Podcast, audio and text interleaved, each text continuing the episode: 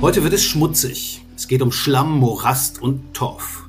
Wir reden über sagenumworbene Orte, an denen Menschen versinken, Irrlichtern und angeblich allerhand gruselige Wesen ihr Unwesen treiben. Moore. Eigentlich sind das keine besonders gemütlichen Landschaften, aber es gibt sie, die Liebhaber der schlammigen Ökosysteme. Zwei von ihnen sind heute bei Überleben zu Gast.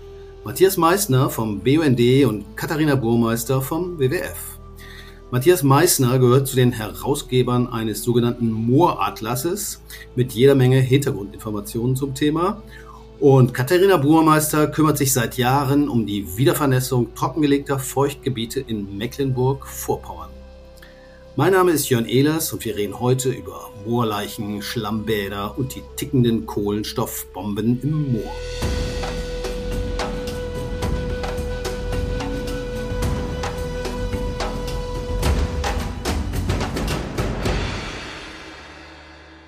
Hallo Katharina und Matthias. Schön, dass wir uns mal wieder sehen oder besser gesagt hören.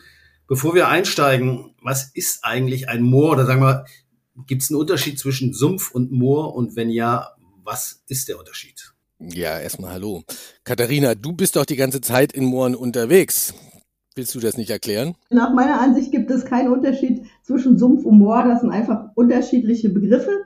Man muss sich so vorstellen, vor 10.000 Jahren hat die Moormüllung bei uns hier in, in Mecklenburg-Vorpommern zum Beispiel angefangen. Die Eiszeit war weg. Und in Senken haben sich Seggen, Gräser, manchmal auch Wald einfach abgelagert, kamen unter Wasserabschluss und damit hat sich dieses organische Material aufgeschichtet und zusammen mit allem, was da sonst noch so irgendwie reingefallen ist, so Moorleichen, ja, im Moor, Moor ist auch irgendwie so ein Archiv der Landschaft. Moor konserviert halt alles Mögliche unter diesen äh, Wasserbedingungen. Und die Archäologen sind auch manchmal ganz scharf drauf, aus dem Moor irgendwelche Sachen rauszuholen, womit sie dann die Geschichte rekonstruieren können. Das, was du jetzt beschreibst, das habe ich, glaube ich, gelernt, ist ein sogenanntes Niedermoor. Das ist also ein Moor, was sich im Tal gebildet hat und aber wieso ist es nicht einfach ein See eigentlich? Das verstehe ich nicht. Also quasi so ein See, der aber irgendwie verlandet ist, verschlammt ist, weil da viel Zeugs reingefallen ist, was so nicht richtig vergammeln konnte, sondern sich zu Torf umgewandelt hat. Ja, das ist im Grunde genommen ein See, je nach, je nach Stadium. Wenn das sozusagen nicht so eine tiefe Senke war, dann ist es jetzt schon Moor und oben wird heute im meisten Fällen Landwirtschaft drauf betrieben. Und wenn es halt tiefer war, dann kannst du auch oben noch eine Wasserfläche drauf haben. Also wir haben auch so äh, moorige ähm, und, und schlammige Gebiete unter den Seen. Das ist eine ganz natürliche Entwicklung in Depressionen, in solche äh, hohe Form, fällt da immer irgendwas rein, krümmelt was rein, fällt was rein, wird was reingeschoben. Das ist ganz natürlich. Wir haben jetzt gerade von den Niedermooren gesprochen. Es gibt ja auch die Hochmoore. Und das finde ich total spannend, weil wir da letztendlich Torfmoose haben, die sich langsam sozusagen nach oben gearbeitet haben. Und man muss sich das vorstellen wie so ein Kissen, was auf der Landschaft drauf liegt. Ich kann mich noch daran erinnern, damals, als ich äh, Geografie studierte, waren wir mit unserem Prof unterwegs, hatten ein Grabrohr und wir haben dann sozusagen Proben, Kerne gezogen, um zu sehen, wie diese Moore ähm, beschaffen sind. Und man steht dann auf einem Riesenpolster an Material, an Torfmoosen, die eben nicht zu Humus geworden sind, sondern einfach in äh, Bestand haben. Und wenn man dann sozusagen dieses Rohr in den Boden reintreibt, dann vibriert der komplette Torf Körper, weil das eben sozusagen wassergesättigt ist und das ist wie ein Polster, auf dem man steht. Und der Unterschied letztendlich zu den Niedermooren ist, dass diese Moore eigentlich nur von Niederschlägen letztendlich ihr Wasser beziehen. Ne? Also sie haben keinen Zugang zum Grundwasser, das heißt, es muss ja mal regnen oder nebeln oder das sind die nebeligen Moore, wahrscheinlich in Schottland, wo sich die Wehrwölfe rumtreiben, sowas. In der Tat braucht es Regen, damit diese Hochmoore bestehen können. Das ist ja, hört sich so ein bisschen an wie Eiskernbohrungen. Also in der Arktis oder in der Antarktis macht man ja sowas, um quasi die Zeit zu rekonstruieren. Und das kann man bei den Mooren eigentlich auch so ähnlich machen, oder? Ja, Genau, absolut. Und dass sich eben auch Archäologen dafür interessieren. Ne? Also man kann wirklich einfach aufgrund der Tatsache, dass es unter Luftabschluss alles organische Material dann praktisch konserviert wird, kann man natürlich auch Proben nehmen und dementsprechend dann klar sagen, aus welcher Epoche, aus welchem Zeitalter das, das stammt. Genau. Hm. Wenn ich es jetzt richtig verstanden habe, gibt es also diese Niedermoore, die sind manchmal sind die auch so kleine Seen oder sind zumindest so tümpelartige Pfützen wahrscheinlich da zu sehen, mindestens beim Hochmoor wahrscheinlich dann eher nicht, weil es ja nach oben ist und irgendwie an Seiten wahrscheinlich wegfließt, oder? Genau. Okay. Gut, so viel zum Thema Moor. Können wir uns also ungefähr was drunter vorstellen. Ich habe mir den Mooratlas angeguckt und auch mal durchgeblättert. Er hat ganz, ganz viele Zahlen kann man auch mal nachschlagen. Ich würde mal mit einer positiven Zahl anfangen, die ich gesehen habe. 88 Prozent aller Moore weltweit äh, sind noch intakt. Ist alles prima, oder? Ich finde, das kann man wirklich äh, als eine wunderbar positive Nachricht interpretieren. Äh, werden wahrscheinlich auch einige tun, aber ähm, das Problem ist, dass weltweit 12 Prozent aller Moore, die sind trockengelegt, meistens, aller, allermeistens, um eben äh, darauf Landwirtschaft zu betreiben. Es gibt auch einige, wo äh, Forstwirtschaft drauf betrieben wird, aber die, der Haupttreiber ist einfach wirklich für die Degradierung, für die Trockenlegung ist die Landwirtschaft. Sei es, dass wir im tropischen Bereich darauf auf zum Beispiel Palmöl produzieren. Weltweit sind 10 Prozent praktisch zerstört, trockengelegt. In Mitteleuropa sind es 90 Prozent und in Deutschland sind es 95 Prozent aller ehemaligen Moore, die trockengelegt sind, wo entweder Torfabbau stattgefunden hat oder eben zu allervorderst eben Landwirtschaft drauf passiert. Auch das sei an dieser Stelle erwähnt. 95 Prozent der Moore in Deutschland sind degradiert, sprich kaputt. Äh, Katharina, was, äh, also wenn Moor trockengelegt ist, also man das Wasser in irgendeiner Form da abgepumpt oder äh, abgeleitet hat, dann ist das Moor kein Moor mehr, dann ist es, was ist denn dann? Eine Landwirtschaft, Acker. Und ein Acker kann kein Moor mehr sein. Wir sagen dann so manchmal Grünlandacker dazu. Wenn so ein Moor entwässert ist, dann wird es auch schön gerade und platt und manchmal haben wir da, da noch so eine Melioration, sagt man, drauf gemacht diese Melioration bezieht sich nicht nur auf Entwässerung. Ne? Man kennt das ja meistens so, das Wort Melioration, da ist ein Graben und ein Schöpfwerk und dann pumpt das, dann wird das Wasser auf der einen Seite weniger und auf der anderen Seite wird es irgendwo hingepumpt, bei uns hier ins Meer. Aber Melioration kann auch bedeuten, dass man den Boden komplett umgebrochen hat und äh, dann halt auch egalisiert. Das ist natürlich cool für die Landwirte, da haben sie schön schieres, gerades Land, da kann man immer schön Hacke hinfahren mit großen Geräten und so weiter und natürlich auch mit Geräten, die einen hohen Bodendruck haben. Aber für die Moore ist das eigentlich die Pest, indem man nämlich sozusagen einerseits entwässert und wenn man dann noch äh, Tiefen geflügt hat, dann kommt ja noch mehr Sauerstoff an diese Fläche. Und wir hatten ja vorhin gehört, das sind Flächen, wo sich organisches Pflanzenmaterial halt abgelagert hat und was konserviert wurde. Und wenn wir das jetzt mit Luft versorgen, dann zersetzt sich das, das zerfällt richtig. Wir sehen das sonst in, manchmal kann man das so sehen, im Blumentopf zum Beispiel. Wenn du deinen Blumentopf drei Wochen nicht gegossen hast, dann ist da zwar noch Erde drin und die Pflanze sieht ein bisschen mickrig aus, aber du kriegst da nie wieder Wasser drauf, weil dieses Material, was ja meistens auch torfig ist, das nimmt das Wasser gar nicht mehr an. Und das passiert in der Landschaft draußen auch. Und das ist die Pest für diese Flächen. Und man kann das wieder renaturieren, indem man da wieder Wasser raufmacht. Aber ähm, diese Struktur, diese ursprünglich gewachsene Struktur, die kriegst du im Prinzip nie wieder zurück. Wir haben also viel Moor auch in Deutschland gehabt. 95 Prozent davon ist trockengelegt. Das heißt, das sind dann landwirtschaftliche Flächen oder Wälder. Ich habe aber irgendwie auch gehört, dass auch auf Mooren manchmal Wälder wachsen, nämlich so Regenwälder zum Beispiel in Indonesien.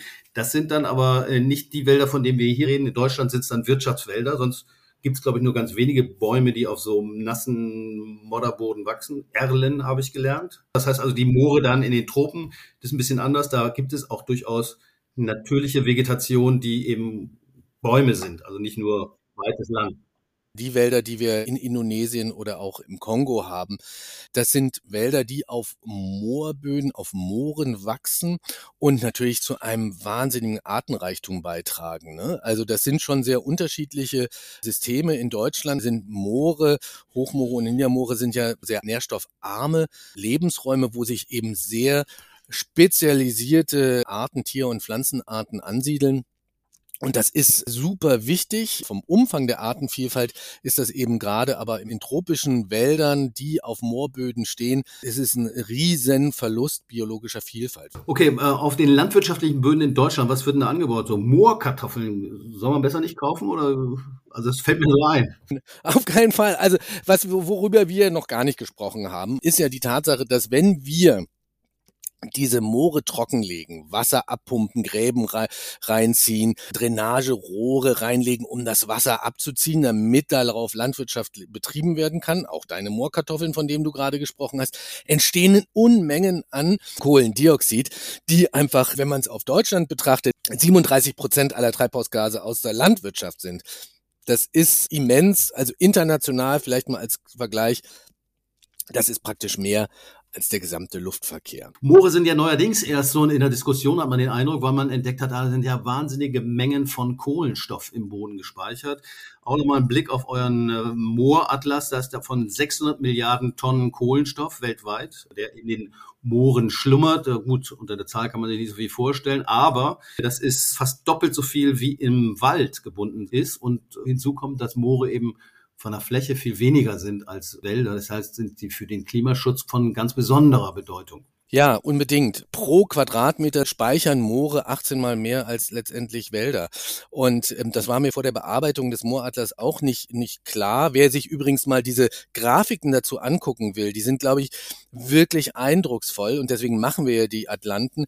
Der guckt einfach mal unter www.bund.net slash Mooratlas und gerade diese ähm, Darstellung, von der du gerade gesprochen hast, also dieses immense Speicherungsvermögen von Mooren findet man auf Seite 10.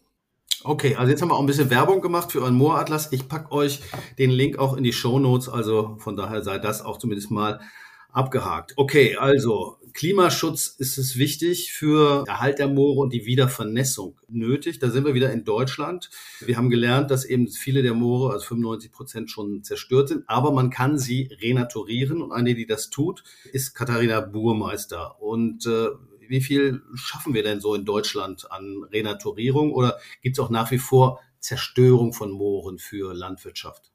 Hierzulande? Ja, das ist äh, eigentlich ein ziemliches Problem, dass wir das eigentlich alles wissen seit dem Mooratlas besonders gut zusammengefasst. Ja, aber auch schon ein paar Jahre zuvor waren uns diese Prozesse natürlich bekannt. Die Altvorderen wussten das auch. Das muss man ja mal sagen. Wer sind die Altvorderen? Die damals die Entwässerung vorgenommen haben denen ist das total bewusst gewesen, dass diese Moorflächen, wenn die halt entwässert werden, dann auch so degradieren, dann auch nicht mehr nach einer gewissen Zeit, 30, 50 Jahre, auch nicht mehr so produktiv sind. Das wussten die. Aber Katharina, das war ja schon bei Friedrich dem, was weiß ich, Dritten, wo sie angefangen haben, Landschaften zu entwässern und Moore trocken zu legen. Da hat man von Klimawandel, glaube ich, noch nichts gehört gehabt. Nein, aber sie wussten, dass die Moore, wenn die entwässert werden, dass sie nach und nach äh, weniger produktiv werden. Das war ihnen klar und spätestens zu DDR-Zeiten, als hier gerade in Ostdeutschland natürlich massivst nochmal zusätzlich Moore entwässert wurden, stand das immer in den alten Gutachten. Wir gucken uns die ja vor den Renaturierungen, die wir machen, auch an. Was haben die Altvorderen, ich das Wort nochmal, sich dabei gedacht? Und da steht ganz oft drin, Nutzungsdauer wahrscheinlich 30 bis 50 Jahre, aber man hat es trotzdem gemacht, weil die Bedingungen einfach damals anders waren. Man wollte halt landwirtschaftliche Fläche schaffen für äh, Grünlandnutzung. Aber, und das ist, glaube ich, das eigentliche wirklich doll Schlimme in Deutschland, dass wir auch viele Ackerstandorte auf Mooren haben. Und da ist die Entwässerung natürlich noch viel eklatanter. Das sieht man manchmal, da fährt man durch die Landschaft und denkt, boah, wieso ist denn der Boden hier so extrem schwarz? Das sind nicht alles Schwarzerden, das sind ganz oft Moore, die da entwässert sind. Und ja, das ist natürlich ein Riesenproblem, was wir in, in dem Bereich haben. Und an der Küste kann ich das vielleicht auch nochmal zusätzlich ein bisschen ergänzen. Wir haben ja diesen Meeresspiegelanstieg aus natürlichen Ursachen und auch aus Klimawandelursachen. Und wenn wir jetzt in dem Bereich noch Küstenmoore haben, dann geht das genau in das Gegenteil. Der Meeresspiegel steigt an und das Küstenmoor, das löst sich in Luft auf durch Entwässerung und das geht genau in die andere Richtung. Also wir haben da so, der Gap wird immer größer und wenn der Deich uns vorne bricht, dann haben wir hinten eine richtig schöne Badewanne, wo es dann reinkommt und nicht wieder rausgeht. Also das kann man vielleicht auch nochmal eine Zahl sagen, wenn so ein trockengelegtes Moor, das verdunstet oder löst sich in Luft aus. Das heißt, man verliert pro Jahr ungefähr einen Zentimeter, wenn ich das mir richtig gemerkt habe. Ja. Der Aufbau von Mooren geht aber eben viel, viel langsamer, also pro Jahr nur ein Millimeter. Ja. Äh, da kann man sich ungefähr vorstellen, wie lange das dauern äh, würde, so ein, dass so ein Moor sich wieder aufbaut. Katharina hat vorhin erzählt, es ging los, hier zumindest in Deutschland, vor 10.000, 11.000 Jahren nach der letzten Eiszeit. Dann müssten die Moorschichten ja so elf Meter sein, wenn ich richtig gerechnet habe. Die dicksten. Ja, wir haben natürlich jetzt hier auch Prozesse, da gibt's Moorbildung, dann geht das wieder ein Stück zurück. Also die ganze Entwicklung, die war ja auch seit der Eiszeit nicht einheitlich. Da gab's mal wärmere Phasen, trocknere Phasen. Aber die Moore, die wir noch vor 200 Jahren hatten, die haben auch diese wärmeren und die trockeneren Phasen überlebt. Das, was sie nicht überlebt haben, ist unsere menschliche Nutzung in den letzten, vor allen Dingen in den letzten 50, 60 Jahren. Okay, die Wiedervernässung haben wir drüber geredet. Ich habe irgendwo gelesen, das fand ich ganz schön im Vergleich. Das ist so ähnlich wie ein Gurkenglas mit sauren Gurken. Äh, wenn man das abgießt, dann äh, fangen die Gurken an zu stinken und vergammeln. Äh, und wenn man wieder Essigwasser draufkippt, dann ist das wie so ein Korken. Das macht man bei der Wiedervernässung wahrscheinlich auch. Das heißt einfach die Gräben, die Entwässerungsgräben zuschütten, die Rohre, wenn da welche sind, rausnehmen und die Pumpwerke, wenn es welche gibt, einfach abschalten. Ja, aber du hast es schon richtig gesagt, was man an Maßnahmen alles machen kann. Nun fängt man nicht sofort an, äh, läuft durchs Gelände und sagt, boah, hier ist ein Moor, das ist tief entwässert, da will ich mal loslegen. Dann holst einen Baggerfahrer und geht los. Das ist ein relativ langer Planungsprozess. Wir sind in Deutschland. Auch mit solchen Projekten muss man ein bisschen äh, früher anfangen günstig ist aus meiner Sicht immer, wenn man sich erstmal eine Zielvorstellung macht. Also man, man schaut sich äh, die Fläche an und sagt, wo, wo soll es denn hingehen? Ganz zurück in das von vor 200 Jahren kommen wir meistens nicht, weil auch die Moore natürlich äh, zusammengesackt sind. Das hatten wir schon gehört. Aber dass wir erstmal wissen, wo, wo geht's hin? Und dann ist das äh, vom Prozess her äh, Planung und Bauphase in etwa von der Zeit her irgendwie gleich. Man muss ein Genehmigungsverfahren durchlaufen, als wenn man jetzt einen Radweg plant. Also man braucht Planungsunterlagen, man braucht Kartierung, man braucht eine Genehmigung. Und dann braucht man noch ein, ja, eine vernünftige Baufirma, die auch einen Blick dafür hat. Ne?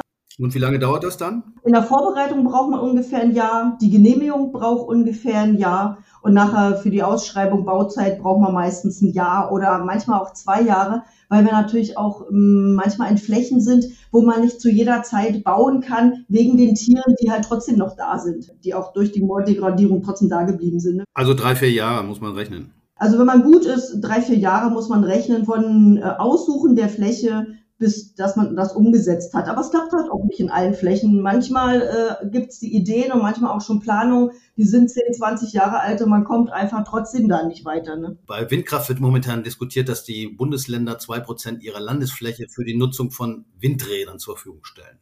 Ein hehres Ziel. Äh, müsste man sowas ähnliches auch bei Mooren machen oder ist das dann ein bisschen anders gelagert, weil die Moore oder ehemaligen Moore vor allen Dingen in vier, fünf oder sechs Bundesländern, also dass dort vor allen Dingen viele Flächen, die in Frage kämen, liegen? Ja, das, das, Thema ist eigentlich gar nicht unbedingt der Flächenzugriff. Das ist ja meistens auf Privatflächen, wo das stattfindet.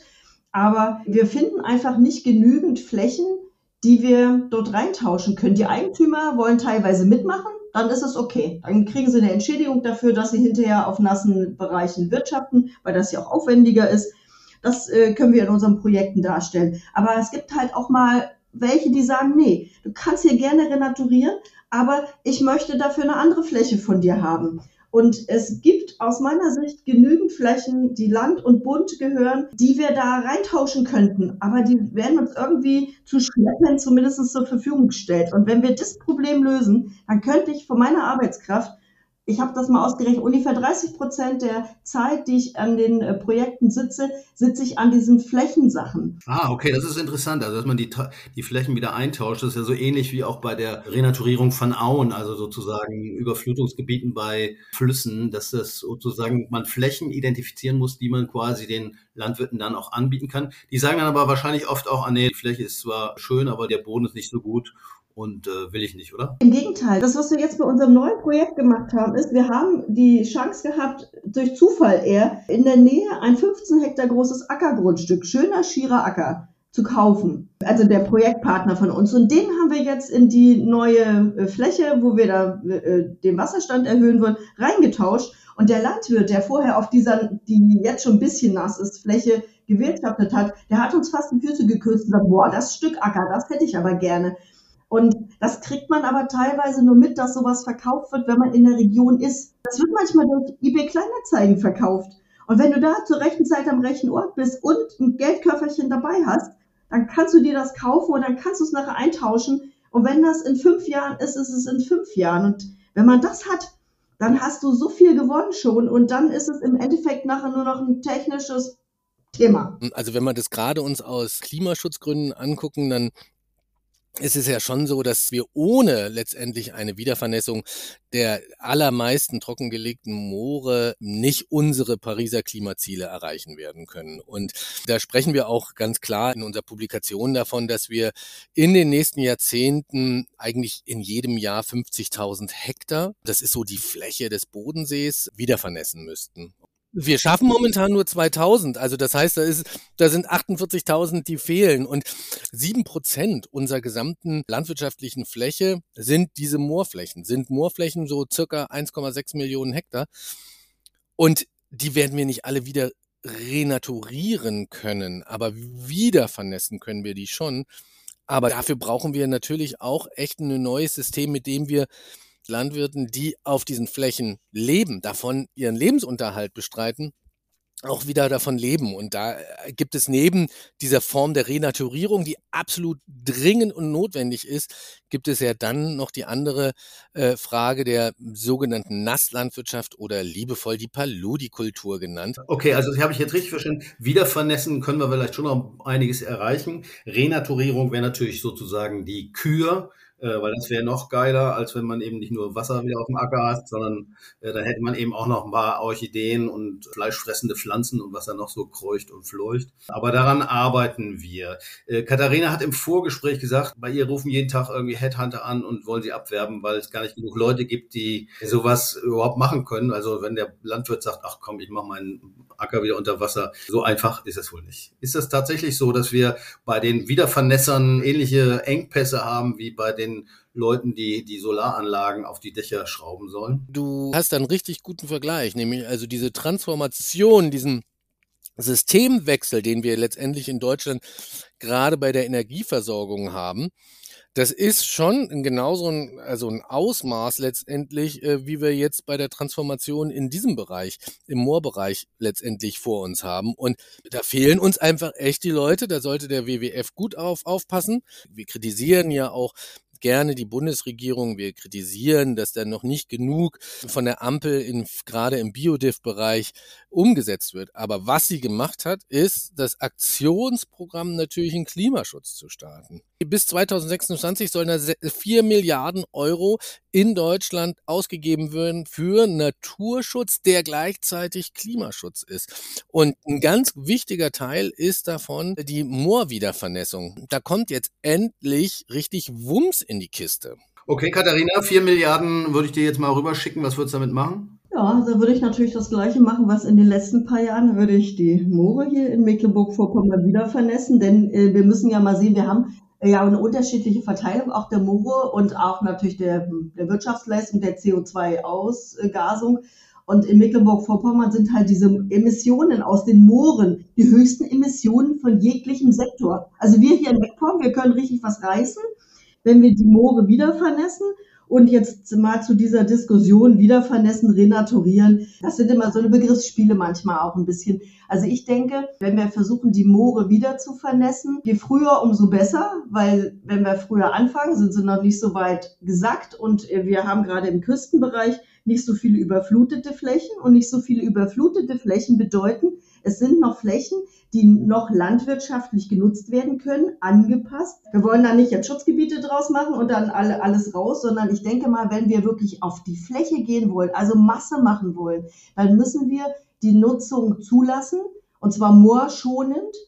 Und das haben wir bei den beiden Projekten, die ich jetzt in den letzten Jahren gemacht habe, so, so umgesetzt mit den Leuten vor Ort, mit den Landwirten, die haben wir einbezogen und die Flächen sind unter Nutzung, aber halt unter einer Nutzung, die auf diese Moorböden, auf die nassen Böden dazu passt. Und wir sagen nicht Paludikultur, auch wenn Frau Tanneberger einmal sagt, ja, Salzgrünland ist auch Paludikultur. Aber wir hatten das ja auch schon gehört, auch am Montag in diesem äh, Podcast. Das ist ein bisschen verbranntes Wort. Und wenn ich damit äh, in die Landschaft hier gehe, zu den Landwirten, zu den Bürgermeistern, da fliege ich rückwärts wieder raus, wenn ich das sage.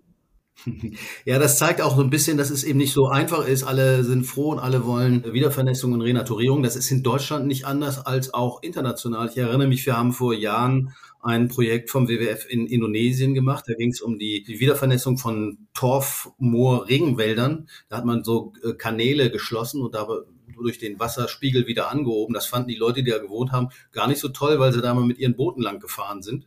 Äh, und dann haben die die Dämme, die gebaut wurden, zum Teil wieder eingerissen. Und dann musste man eben lernen, dass man sich mit denen mal zusammensetzt. Okay, wenn ihr hier nicht mehr durchfahren könnt, dann muss man irgendwas überlegen. Irgendwelche Schleusen oder Tore, wo ihr mit euren Booten durchgeht. Und dann ging's. Das ist in Deutschland wahrscheinlich ähnlich, weil der Bauer, der seine Moorkartoffeln anbaut, möchte die auch morgen noch anbauen. Theoretisch zumindest. Absolut, ganz ehrlich, das ist neben Fachleuten wie, wie die Katharina, die sich wirklich mit der Materie der Renaturierung und mit dem Technischen auskennen, müssen wir viel reden und müssen überlegen, wie wir es am besten in den einzelnen Regionen hinbekommen. Weil ansonsten, wenn wir uns da nicht gemeinsam an den Tisch setzen, um die besten Lösungen zu finden, ja, dann können wir das Ziel 50.000 Hektar im Jahr wieder zu vernässen und damit eben Klima und auch Naturschutz zu betreiben, ziemlich schnell beerdigen. Gut, reden ist ein gutes Stichwort. Wir haben jetzt schon eine ganze Weile geredet über Moore. Einen Punkt möchte ich noch ansprechen, nämlich das Thema Torf. Wir haben ganz am Anfang über die Definition von Mooren gesprochen. Was ist überhaupt ein Moor? Und ich glaube, ein Kriterium, was irgendwie immer da eine Rolle spielt, ist die Bildung von Torf. Das unterscheidet sich, glaube ich, von, weiß nicht, Mangroven oder Auen.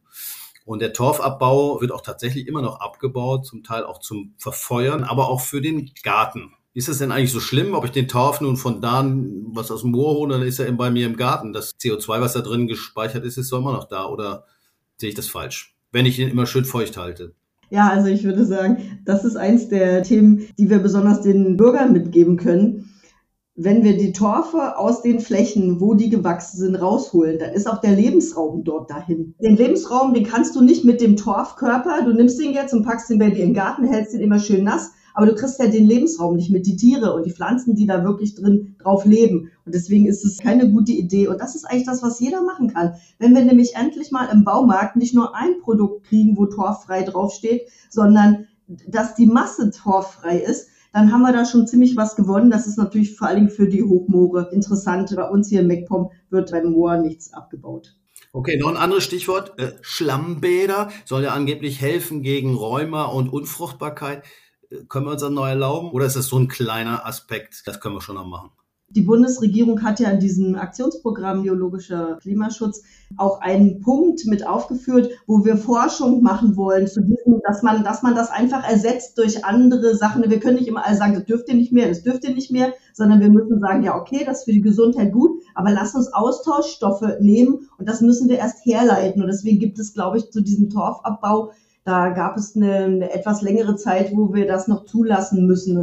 Okay, also ich denke, äh, Schlammbäder kann man vielleicht noch gerade so tolerieren, zumindest noch eine Weile. Bei dem Gartentorf ist es nun durchaus viel, viel schwieriger. Darauf können wir verzichten oder sollten wir verzichten. Ich glaube, Whisky wird auch gelegentlich mit Torf geräuchert, wahrscheinlich mengenmäßig auch nicht so relevant, aber Whisky trinken ist ja sowieso nicht so gesund. In diesem Sinne kann jeder auch was dazu tun, dass unsere Moore und der darin enthaltene Torf geschützt werden. Als Klimaschützer sozusagen müssen wir mehr von unseren Mooren renaturieren und da haben wir noch einiges zu tun. Vor allen Dingen ihr, Matthias und Katharina. Vielen Dank, dass ihr da wart. Das war unsere Episode von Überleben, diesmal zum Thema Moor.